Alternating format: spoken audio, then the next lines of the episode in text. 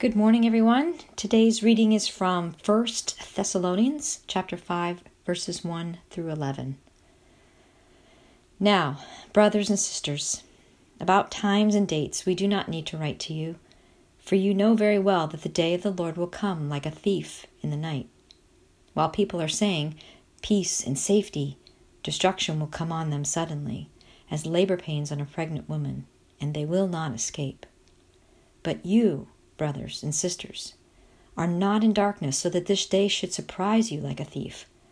You are all children of the light and children of the day. We do not belong to the night or to the darkness.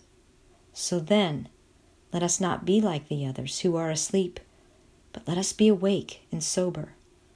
For those who sleep, sleep at night, and those who get drunk, get drunk at night. But since we belong to the day, let us be sober, putting on faith and love as a breastplate, and the hope of salvation as a helmet.